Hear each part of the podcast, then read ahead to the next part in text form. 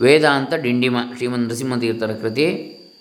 ಶ್ರೀ ಶ್ರೀ ಸಚ್ಚಿದಾನಂದ ಸರಸ್ವತಿ ಸ್ವಾಮಿಗಳವರು ಅಧ್ಯಾತ್ಮ ಪ್ರಕಾಶ ಕಾರ್ಯಾರ ಹೊಳೆ ನರಸಿಂಹ ಇವರ ವಿವರಣೆ. ಇದನ್ನು ಮುಂದುವರಿಸ್ತಾ ಇದ್ದೇವೆ. ಬ್ರಹ್ಮದಲ್ಲಿಯೇ ಸುಖ, ಸಂಸಾರದಲ್ಲಿ ಇಲ್ಲ ಎನ್ನುವಂತಹ ವಿಚಾರ ಇವತ್ತು, ಹದಿಮೂರನೇ ಶ್ಲೋಕ. ಓಂ ಶ್ರೀ ಗುರುಭ್ಯೋ ನಮಃ. ಹರಿ ಓಂ. ಶ್ರೀ ಗಣೇಶಾಯ ನಮಃ. ಡಾಕ್ಟರ್ ಕೃಷ್ಣಮೂರ್ತಿ ಶಾಸ್ತ್ರಿ, ದಂಬೆ, ಪುಣಚ, ಬಂಟ್ವಾಳ ತಾಲೂಕು, ದಕ್ಷಿಣ ಕನ್ನಡ ಜಿಲ್ಲೆ, ಕರ್ನಾಟಕ, ಭಾರತ. ಅಸತ್ಯ ಸರ್ವಸಂಸಾರೋ ರಸಾಭಾಸಾದಿದೂಷಿತ ಉಪೇಕ್ಷ್ಯೋ ಬ್ರಹ್ಮವಿಜ್ಞೇಯಮಿತಿ ವೇದಾಂತ ಡಿಂಡಿಮಃ ಈ ಸಂಸಾರವೆಲ್ಲವೂ ಅಸತ್ಯ ತೋರಿಕೆಯ ಸುಖವೇ ಮುಂತಾದ ದೋಷಗಳುಳ್ಳದ್ದು ಆದ್ದರಿಂದ ಇದನ್ನು ಉಪೇಕ್ಷಿಸತಕ್ಕದ್ದು ಬ್ರಹ್ಮವನ್ನೇ ತಿಳಿಯತಕ್ಕದ್ದು ಹೀಗೆಂಬುದು ವೇದಾಂತಗಳ ಡಂಗುರ ಬ್ರಹ್ಮವನ್ನೇ ಶ್ರವಣಾದಿಗಳಿಂದ ಅರಿತುಕೊಳ್ಳಬೇಕು ಪ್ರಪಂಚದ ಶ್ರವಣಾದಿಗಳನ್ನು ಮಾಡಬಾರದು ಎಂದು ಹೇಳಿದ್ದು ಏಕೆ ಪ್ರಪಂಚದಿಂದ ದುಃಖವೂ ಶ್ರಮವೂ ವಿಕ್ಷೇಪವೂ ಉಂಟಾಗುವುದರಿಂದ ಇತರ ಶ್ರವಣಾದಿಗಳನ್ನು ಮಾಡಬಾರದೆಂದು ಹಿಂದೆ ಹೇಳಿದೆ, ನಿಜ, ಆದರೆ ಈ ಪ್ರಪಂಚದಲ್ಲಿಯೂ ಒಂದಿಷ್ಟು ಸುಖ, ವಿಶ್ರಾಂತಿ, ಸಮಾಧಾನಗಳು ಕಾಣಬರುವವಲ್ಲ. ಆ ಸುಖಾದಿಗಳು ಅನಿತ್ಯವು ಎಂದು ವೇದಾಂತಗಳು ಹೇಳಬಹುದು. ಆದರೆ ಸಾಧನ ಬಲದಿಂದ ಅನಿತ್ಯ ವಸ್ತುಗಳು ಬಹುಕಾಲದವರೆಗೆ ಭೋಗವನ್ನು ಕಂಡುಕೊಡಬಹುದಲ್ವೇ? ಆ ಸುಖಾದಿಗಳು ದುಃಖಾದಿ ಮಿಶ್ರಿತವಾಗಿರುವವು, ನಿಜ. ಆದರೆ ಆ ದುಃಖಾದಿಗಳನ್ನು ಬಿಟ್ಟು ಬರೀ ಸುಖಾದಿಗಳನ್ನೇ ಏತಕ್ಕೆ ಸ್ವೀಕರಿಸಬಾರದು ಎಂಬ ಶಂಕೆಯು ಕೆಲವರಿಗೆ ಉಂಟಾಗಬಹುದು. ಈ ಶಂಕೆಗೆ ಪರಿಹಾರವನ್ನು ಇಲ್ಲಿ ಹೇಳಿದೆ. ಈ ಪ್ರಪಂಚವು ಪರಮಾರ್ಥ ಸ್ವರೂಪದಿಂದ ನೋಡಿದಾಗ ಬ್ರಹ್ಮವೇ ಆದರೂ ಅಜ್ಞಾನಿಗಳಿಗೆ ನಾಮರೂಪ ಕರ್ಮಾತ್ಮಕವಾಗಿಯೇ ಕಾಣ್ತಾ ಇರ್ತದೆ. ಈ ತೋರಿಕೆ ನಾಮರೂಪ ಕರ್ಮಾತ್ಮಕ ಪ್ರಪಂಚವು ಅಸತ್ಯ. ಈ ಪ್ರಪಂಚದಲ್ಲಿ ಜೀವರಿಗೆ ಸಂಸಾರವಾಗುತ್ತಿರುವುದರಿಂದ, ಎಂದರೆ ಸುಖ, ದುಃಖ, ಜನನ, ಮರಣಾದಿಗಳು ಮತ್ತೆ ಮತ್ತೆ ಆಗುತ್ತಿರುವುದರಿಂದ ಇದನ್ನು ಸಂಸಾರವೆನ್ನಬಹುದು. ಹೀಗೆ ಜನನ ಮರಣಗಳನ್ನು ಪಡೆಯುವುದು, ಆಯಾ ಜನ್ಮದಲ್ಲಿ ತಾವು ಮಾಡಿದ ಕರ್ಮಗಳ ಫಲಗಳನ್ನು ಅನುಭವಿಸುವುದು ಮತ್ತು ಈ ಸಂಸಾರಕ್ಕೆ ಆಧಾರವಾಗಿರುವ ಪ್ರಪಂಚವೂ ಎಲ್ಲವೂ ಅಸತ್ಯವೇ ಬರಿಯ ತೋರಿಕೆಯೇ. ಇದನ್ನು ಮುಂದೆ ತೋರಿಸಿಕೊಡಲಾಗುವುದು. ಇಷ್ಟೇ ಅಲ್ಲ, ಈ ಸಂಸಾರದಲ್ಲಿ ರಸಾಭಾಸವೇ ಮುಂತಾದ ದೋಷಗಳು ಇರುವವು. ರಸದ ಆಭಾಸ. ಇದರಲ್ಲಿ ಕಾಣಬರುತ್ತಿರುವ ಸುಖ, ವಿಶ್ರಾಂತಿ, ಸಮಾಧಾನ ಇವೆಲ್ಲ ಬರಿಯ ತೋರಿಕೆಯಾಗಿರುತ್ತದೆ ಇಂತಹ ಅಸತ್ಯವಾದ, ರಸಾಭಾಸಾದಿ ದೂಷಿತವಾದ ಈ ಸಂಸಾರದಲ್ಲಿ ಸುಖಾದಿಗಳು ಎಲ್ಲಿಂದ ಬರಬೇಕು? ಆದ್ದರಿಂದ ಈ ಸಂಸಾರವನ್ನು ಕೈಗಣಿಸಬೇಕು, ಬ್ರಹ್ಮವೊಂದನ್ನೇ ನೆಚ್ಚಿಕೊಳ್ಳಬೇಕು, ಅರಿತುಕೊಳ್ಳಬೇಕು. ಕನಸಿನಲ್ಲಿ ತಾನು ರಾಜನೆಂದುಕೊಂಡು ಆ ರಾಜ್ಯದಿಂದ ಆಗುವ ಸುಖ ದುಃಖಗಳನ್ನು ಅನುಭವಿಸುತ್ತಲೂ, ಆ ಸುಖವೇ ಮಿಗಿಲಿ ಇಲ್ಲದ್ದೆಂದು ಭಾವಿಸುತ್ತಲೂ ಇದ್ದವನು ಎಚ್ಚೆತ್ತ ಕೂಡಲೇ, ಛೇ ಇದೆಲ್ಲೋ ಬರಿಯ ಕನಸೇ ಎಂದು ಹೇಗೆ ಅದನ್ನು ಕಡೆಗಣಿಸಿ ಜಾಗೃತ ವ್ಯವಹಾರದಲ್ಲಿ ಆಧಾರದಿಂದ ತೊಡಗುವನು ಹಾಗೆ ಸಂಸಾರವೆಲ್ಲವೂ ಸ್ವಪ್ನ ಸ್ವರೂಪವೆಂದು ತಿಳಿದು, ಸ್ವಪ್ನ ರೂಪವೆಂದು ತಿಳಿದು ಬ್ರಹ್ಮ ವಿಚಾರದಲ್ಲಿ ಆಧಾರವನ್ನು ತಳೆಯಬೇಕು. ಹೀಗೆಂದು ವೇದಾಂತ ವಚನಗಳ ಡಂಗುರವಿದೆ. ಯದಾ ಚರ್ಮವದಾಕಾಶಂ ವೇಷ್ಟಯಿಷ್ಯಂತಿ ಮಾನವಾಹ ತದಾ ದೇವಂ ಅವಿಜ್ಞಾಯ ದುಃಖಸ್ಯ ಅಂತೋ ಭವಿಷ್ಯತಿ. ಯಾವಾಗ ಮನುಷ್ಯರು ಆಕಾಶವನ್ನು ಚರ್ಮವನ್ನು ಸುತ್ತಿದ ಹಾಗೆ ಸುರುಳಿಸುತ್ತವಲ್ಲವರಾಗ್ತಾರೋ ಆಗ ಪರಮಾತ್ಮ ದೇವನನ್ನು ಅರಿಯದೇ ದುಃಖದ ಕೊನೆಯು ಆದೀತು ಅಂತ ಶ್ವೇತಾಶ್ವದ ಉಪನಿಷತ್ತು ಹೇಳ್ತದೆ ಅಂದರೆ ಅದು ಸಾಧ್ಯವೇ ಇಲ್ಲ ಅಂತೇಳಿ ಅರ್ಥ. ತಮ ಆತ್ಮಸ್ತುಂ ಏನು ಪಶ್ಯಂತಿ ಧೀರಾಸ್ತೇಷಾಂ ಸುಖಂ ಶಾಶ್ವತನ್ನೇತರೇಷಾಂ ಕಠೋಪನಿಷತ್ತು ಹೇಳ್ತದೆ ಆತ್ಮರೂಪದಿಂದಿರುವ ಆ ಆತ್ಮನನ್ನು ಯಾರು ಕಂಡುಕೊಳ್ಳುವರೋ ಆ ವಿವೇಕಿಗಳಿಗೆ ಶಾಶ್ವತ ಸುಖವು ಮಿಕ್ಕವರಿಗಲ್ಲ.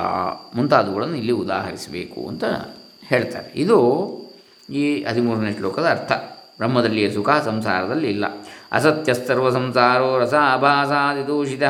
ಉಪೇಕ್ಷ್ಯೋ ಬ್ರಹ್ಮ ವಿಜ್ಞೇ, ಉಪೇಕ್ಷ್ಯೋ ಬ್ರಹ್ಮ ವಿಜ್ಞೇಯಂ ಇದು ವೇದಾಂತ ಡಿಂಡಿಮಃ ಅಸತ್ಯ ಸರ್ವ ಸಂಸಾರೋ ರಸಾಭಾಸಾದಿದೂಷಿತ, ಉಪೇಕ್ಷ್ಯ ಬ್ರಹ್ಮ ವಿಜ್ಞೇಯಂ ಇದು ವೇದಾಂತ ಡಿಂಡಿಮಃ ಮಿಕ್ಕದ್ದೆಲ್ಲವನ್ನೂ ಬಿಟ್ಟು ಬ್ರಹ್ಮವೊಂದನ್ನೇ ಅರಿತುಕೊಳ್ಳಬೇಕು ಅಂತ ಮತ್ತೆ ಮತ್ತೆ ಹೇಳ್ತಾರೆ.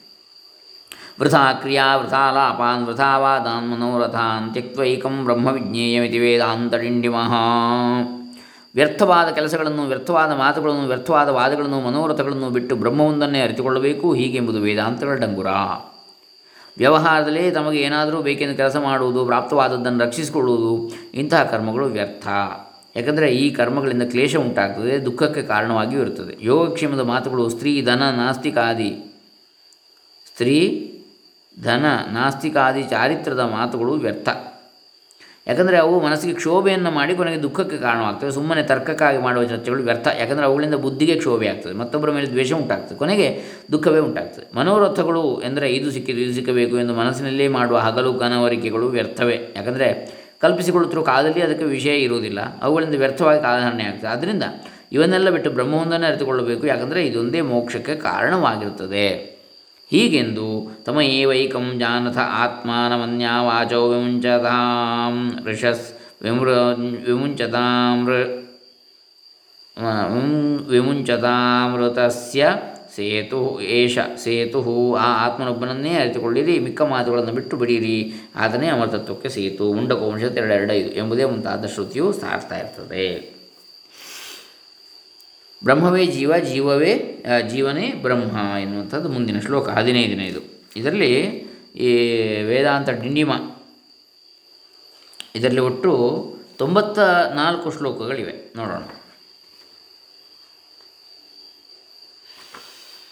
ಇದು ಹದಿನೈದನೇದು ಯಾವುದು? ಸ್ಥಿತೋ ಬ್ರಹ್ಮಾತ್ಮನ ಜೀವೋ ಬ್ರಹ್ಮಜೀವಾತ್ಮನ ಸ್ಥಿತಂ ಇತಿ ಸಂಪಶ್ಯತ ಮುಕ್ತಿರಿತಿ ವೇದಾಂತ ಡಿಂಡಿಮಃ. ಜೀವನು ಬ್ರಹ್ಮಸ್ವರೂಪದಿಂದಲೇ ಇದ್ದಾನೆ. ಸ್ಥಿತ ಬ್ರಹ್ಮಾತ್ಮನ ಜೀವ. ಬ್ರಹ್ಮವೇ ಜೀವರೂಪ ಎಂದಿರುವುದು. ಜೀವೋ ಸ್ಥಿತೋ ಬ್ರಹ್ಮಾತ್ಮನ ಜೀವೋ, ಬ್ರಹ್ಮ ಜೀವಾತ್ಮನ ಸ್ಥಿತಂ ಎಂದು ಕಂಡುಕೊಂಡವರಿಗೆ ಇತಿ ಸಂಪಶ್ಯತಾಂ ಮುಕ್ತಿ ಇದು ವೇದಾಂತ ಡಿಂಡಿಮ ಎಂದು ಕಂಡುಕೊಂಡವರಿಗೆ ಮುಕ್ತಿ. ಜೀವನೇ ಬ್ರಹ್ಮ, ಬ್ರಹ್ಮವೇ ಜೀವ ಅಂತೇಳಿ ಹೀಗೆಂದು ವೇದಾಂತಗಳು ಡಂಗುರ ಅಂತ ಹೇಳ್ತಾರೆ. ಜೀವನ ಬ್ರಹ್ಮವಾಗಿರ್ತಾನೆ. ಯಾಕಂದರೆ ಅವನು ಪರಮಾರ್ಥ ಸ್ವರೂಪಕ್ಕೆ ಬ್ರಹ್ಮ, ಅವನ ಪರಮಾರ್ಥ ಸ್ವರೂಪಕ್ಕೆ ಬ್ರಹ್ಮ ಅಂತೇಳಿ ಹೆಸರು, ಜೀವನ. ಬ್ರಹ್ಮವು ಜೀವರೂಪದಿಂದಿರುತ್ತದೆ ಯಾಕಂದರೆ ಬ್ರಹ್ಮವನ್ನೇ ಅಜ್ಞರು ಜೀವನೆಂದು ಭಾವಿಸಿಕೊಂಡಿದ್ದಾರೆ. ಹೀಗೆಂದು ಶ್ರವಣ ನಿಧ್ಯಾಸನಾದಿಗಳಿಂದ ಸರಿಯಾಗಿ ಕಂಡುಕೊಂಡವರಿಗೆ ಮುಕ್ತಿಯಾಗ್ತದೆ. ಹೀಗೆಂದು ತತ್ವಮಸಿ ಅದೇ ನೀನಾಗಿರುವ ಚಾಂದೋಗ್ಯ ಉಪನಿಷತ್ತು, ಅಹಂ ಬ್ರಹ್ಮಾಸ್ಮಿ, ನಾನು ಬ್ರಹ್ಮವೇ ಆಗಿರ್ತೇನೆ. ಅನೇನ ಜೀವೇನ ಆತ್ಮ ಆತ್ಮನ ಅನುಪ್ರವೇಶ್ಯ ನಾಮರೂಪೇ ವ್ಯಾಕರವಾಣಿ. ಈ ಜೀವರೂಪದಿಂದ ಈ ಸೃಷ್ಟಿಯನ್ನು ಒಳಹೊಕ್ಕು ನಾಮರೂಪಗಳನ್ನು ವಿಂಗಡಿಸ್ತೇನೆ. ಚಾಂದೋಗ್ಯ ಉಪನಿಷತ್ತು ಇಂದ್ರೋ ಮಾಯಾ ರೂಪ ಈಯತೆ ಪರಮೇಶ್ವರನ ವಿದ್ಯಾ ಪ್ರಜ್ಞೆಗಳಿಂದ ಬಹುರೂಪನಾಗಿ ಕಾಣ್ತಾ ಇರುವನ್ನೊಂದು ಬೃಹದಾರಣ್ಯಕ್ಕೆ ಕೇಳ್ತದೆ. ಮುಂತಾದ ವೇದಾಂತ ವಚನಗಳು ಸಾರ್ತಾ ಇವೆ ಇದನ್ನು. ಬ್ರಹ್ಮವೇ ಜೀವ, ಜೀವವೇ ಬ್ರಹ್ಮ ಅಂತೇಳಿ.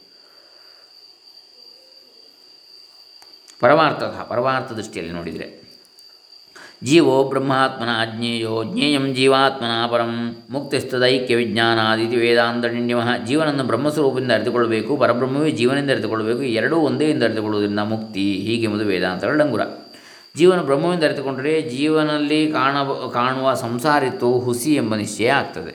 ಬ್ರಹ್ಮವೇ ಜೀವನದಿಂದ ಅರಿತುಕೊಂಡರೆ ಬ್ರಹ್ಮವು ಎಂಬ ಬುದ್ಧಿ ತೊಡಗ್ತದೆ, ಪ್ರತ್ಯಕ್ಷವೇ ಅಂತ. ಇವೆರಡು ಒಂದೇ ವಸ್ತು ಆಗಿರೋದರಿಂದ ಇವೆರಡರ ಐಕ್ಯ ಜ್ಞಾನದಿಂದ ಮುಕ್ತಿ ಆಗ್ತದೆ. ಅದರಿಂದಲೇ ಅದನ್ನೇ ಯೋಗ ಅಂತ ಹೇಳೋದು. ಆದ್ದರಿಂದ ಶ್ರುತಿಯು ಬ್ರಹ್ಮವೇದ ಬ್ರಹ್ಮೈವ ಭವತಿ ಬ್ರಹ್ಮನ ಅರಿತವನಾದ ಅರಿತನಾದರೆ ಬ್ರಹ್ಮವೇ ಆಗುವನು, ಮುಂಡಕ ಶ್ರುತಿ ಹೇಳ್ತದೆ ಎಂದು ಜ್ಞಾನ ಮಾತ್ರದಿಂದಲೇ ಜೀವನಿಗೆ ಬ್ರಹ್ಮತ್ವ ಪ್ರಾಪ್ತವಾಗುವುದನ್ನು ಸಾರ್ತಾ ಇದೆ. ಹೀಗಲ್ಲದೆ ಈ ಎರಡೂ ಬೇರೆ ಬೇರೆ ಆಗಿದ್ದರೆ ಅವುಗಳ ಐಕ್ಯವನ್ನು ಅರಿತದ್ದರಿಂದ ಎಂದಿಗೂ ಮುಕ್ತಿ ಆಗುವ ಸಂಭವ ಇರ್ತಾ ಇರಲಿಲ್ಲ.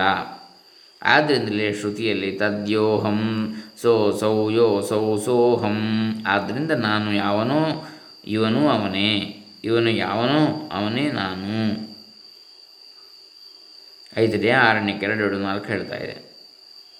ಇದು ಇಷ್ಟು ವಿಚಾರ ಇವತ್ತಿನ ನಾವು ಏನು ಮಿಕ್ಕದ್ದೆಲ್ಲವನ್ನು ಬಿಟ್ಟು ಬ್ರಹ್ಮವೊಂದನ್ನು ಅರಿತುಕೊಳ್ಬೇಕು. ಬ್ರಹ್ಮವೇ ಜೀವ, ಜೀವನೇ ಬ್ರಹ್ಮ. ಆಮೇಲೆ ಬ್ರಹ್ಮದಲ್ಲಿಯೇ ಸುಖ, ಸಂಸಾರದಲ್ಲಿ ಇಲ್ಲ. ಹದಿಮೂರು, ಹದಿನಾಲ್ಕು, ಹದಿನೈದು, ಹದಿನಾರು. ನಾಲ್ಕು ಶ್ಲೋಕಗಳನ್ನು ನೋಡಿದಾಗ ಆಯಿತು. ಮುಂದೆ ಬ್ರಹ್ಮಜ್ಞಾನವು ಅನಾಯಾಸ ಲಭ್ಯ ಅಂತ ಹೇಳ್ತಾರೆ. ಸರ್ವಾತ್ಮತ್ವಾತ್ ಪರಂ ಆತ್ಮತಯಾ ಸ್ಥಿತಂ.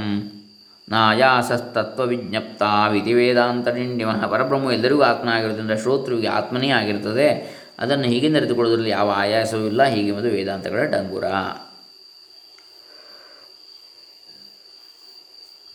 ಅಂದರೆ ಸರ್ವ ಜಗತ್ಕಾರಣವಾಗಿರುವ ಪರಬ್ರಹ್ಮ ಎಲ್ಲಕ್ಕೂ ಆತ್ಮನಾಗಿರುತ್ತೆ ಆದ್ದರಿಂದ ಪರಮಾತ್ಮ ದೃಷ್ಟಿಯಿಂದ ಶ್ರೋತೃವಿಗೆ ಕೇಳುವವನಿಗೆ ಆತ್ಮನೇ ಆಗಿರ್ತದೆ ಪರಮಾ, ಪರಮಾತ್ಮ. ಪರಬ್ರಹ್ಮ. ಆದ್ದರಿಂದ ಅದು ಅತ್ಯಂತ ಪ್ರಸಿದ್ಧವಾಗಿರುವುದರಿಂದ ಅದನ್ನು ಅರಿತುಕೊಳ್ಳುವುದರಲ್ಲಿ ಯಾವ ಆಯಾಸವೂ ಇಲ್ಲ.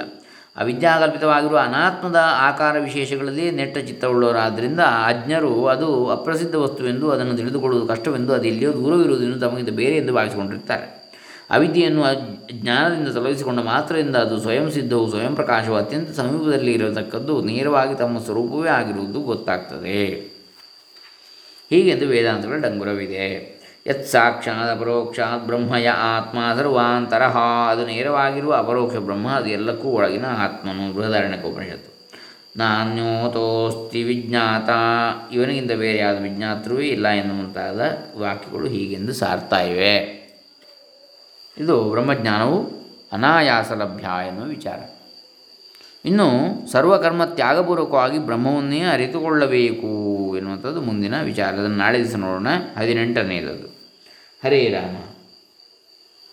ಶ್ರೀ ಶ್ರೀ ಸಚ್ಚಿದಾನಂದೇಂದ್ರ ಸರಸ್ವತಿ ಚರಣಾರವಿಂದ ಅರ್ಪಿತಮಸ್ತು ಶ್ರೀಮನ್ ನರಸಿಂಹ ತೀರ್ಥ ಚರಣಾರವಿಂದ ಅರ್ಪಿತಮಸ್ತು ಸರ್ವೇ ಜನಾ ಸುಖಿನೋ ಭವಂತು. ಲೋಕಾ ಸಮಸ್ತಾ ಸುಖಿನೋ ಭವಂತು. ಓಂ ದತ್ಸತ್ ಬ್ರಹ್ಮಾರ್ಪಣಮಸ್ತು